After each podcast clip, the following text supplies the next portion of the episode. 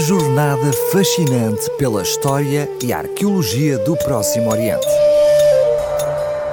Gravado na pedra, com o arqueólogo Marcos Osório.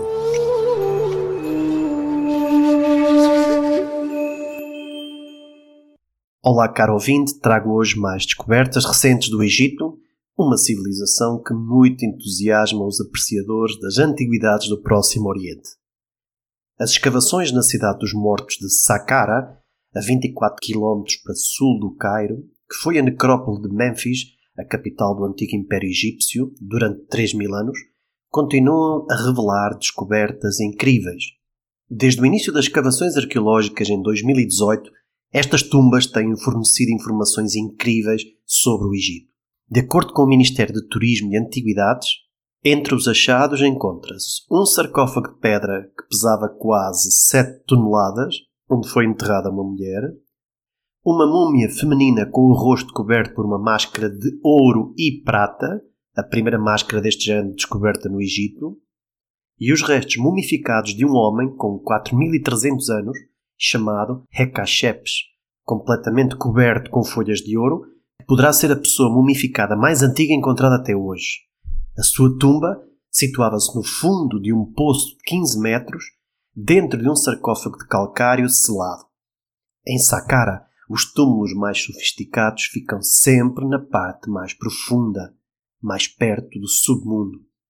Depois de retirarem 38 toneladas de areia, os arqueólogos chegaram ao fundo do poço e encontraram uma espaçosa e ampla câmara, com 12 metros de comprimento, cheia de areia e pedras que tiveram que ser removidas e quando a câmara ficou vazia, a equipa descobriu que não se tratava de um túmulo, mas eram as antigas oficinas de mumificação com cerca de 2.300 anos que estiveram em uso no período ptolomaico, em que o Egito perdeu a sua independência após a conquista pelo exército macedónio de Alexandre o Grande e com a morte de Alexandre em 323 a.C., um dos seus generais, Ptolomeu I, assumiu o poder no Egito e os seus descendentes governaram o país por quase três séculos.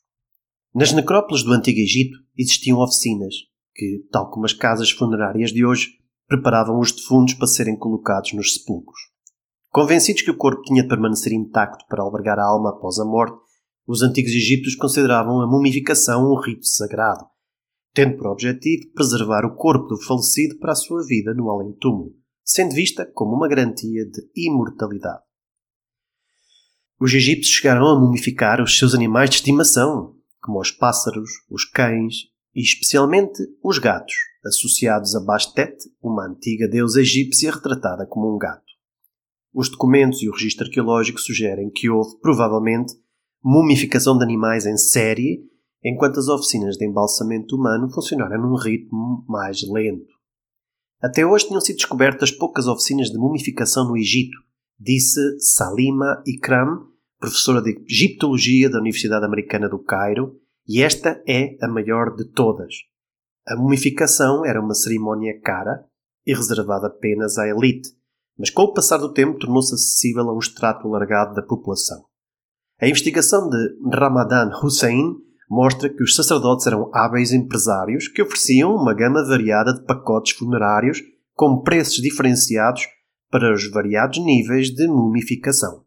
O embalsamento era complexo e durava geralmente 70 a 100 dias, com diferentes rituais de tratamento aplicados sequencialmente, sendo o processo cuidadosamente acompanhado de ritos e orações específicas para cada um dos momentos necessários à transformação do cadáver em múmia. Em Saqqara, a oficina de mumificação humana era uma construção de tijolos de barro que continha duas mesas para embalsamar os defuntos, alguns canais de drenagem escavados no leito rochoso para escoar os fluidos corporais, bem como um sistema de ventilação, composto por alvéolos abertos na rocha que permitiam a circulação de ar fresco. Para a evisceração poder realizar-se no fundo de um poço, teria que se garantir a circulação do ar para eliminar os insetos, comentou o arqueólogo Ramadan Hussein. Entre o entulho foram recuperados e analisados milhares de fragmentos de cerâmica, que foram colados e restaurados em cerca de uma centena de tigelas e vasos, todos com etiquetas de identificação gravadas em hieróglifos com o nome da substância guardada no interior ou com instruções da forma como usar essa substância no embalsamento, diz o arqueólogo. Susanne Beck, investigadora da Universidade Alemã de Tübingen e responsável pela escavação, afirma que os nomes de alguns ingredientes para o embalsamento eram conhecidos desde a decifração dos antigos papiros egípcios, mas só agora podemos conhecer as substâncias específicas que estavam por trás de cada nome. Alguns termos egípcios que apareciam com muita frequência nos escritos, como Antiu e Sefet, eram produtos que se desconhecia a sua natureza. Faltava saber ainda como, quando e em que dose se usava cada um destes materiais. Utilizando técnicas sofisticadas de análise laboratorial, os arqueólogos detectaram muitas das substâncias utilizadas, junto com outras desconhecidas e, sobretudo, as misturas produzidas. O egiptólogo da Universidade de Munique, Philip Stockhammer, disse estar fascinado com o conhecimento químico dos egípcios. Ficou-se a saber que usavam cera de abelha, betume, um produto derivado do alcatrão obtido no Mar Morto, óleo de cedro do atual Líbano, óleos de pistacho da Pérsia e, em particular, natrão, que é um sal usado tanto para salgar a carne como para conservar os cadáveres. Os sacerdotes encarregados da mumificação seguiam os seguintes passos. Primeiro limpavam o corpo e removiam todos os órgãos internos, excepto o coração, que era considerado o centro da vida e devia permanecer no corpo. Os órgãos eram guardados em jarros especiais chamados vasos canópicos. Numa das tigelas, por exemplo, consta que o seu conteúdo era para ser usado na cabeça. Após a retirada do cérebro, devia aplicar-se uma mistura de resina de pistacho, cedro, óleo de cipreste ou zimbro, juntamente com a essência que provém de uma resina de árvores do Sudeste Asiático. Em seguida, o corpo era salgado e secado para retirar toda a umidade. Depois, o interior do corpo era preenchido com substâncias secas, como areia, palha ou linho, para manter a sua primitiva fisionomia. No processo de embalsamento, depois de remover o sal de natrão do corpo, a pele corria imediatamente o risco de ser colonizada por micróbios que a devorariam. Eles sabiam quais as substâncias antibacterianas e antifúngicas que tinham que colocar na pele para mantê-la bem preservada. Como afirma Stockhammer, eles tinham conhecimento de microbiologia sem saber nada sobre bactérias.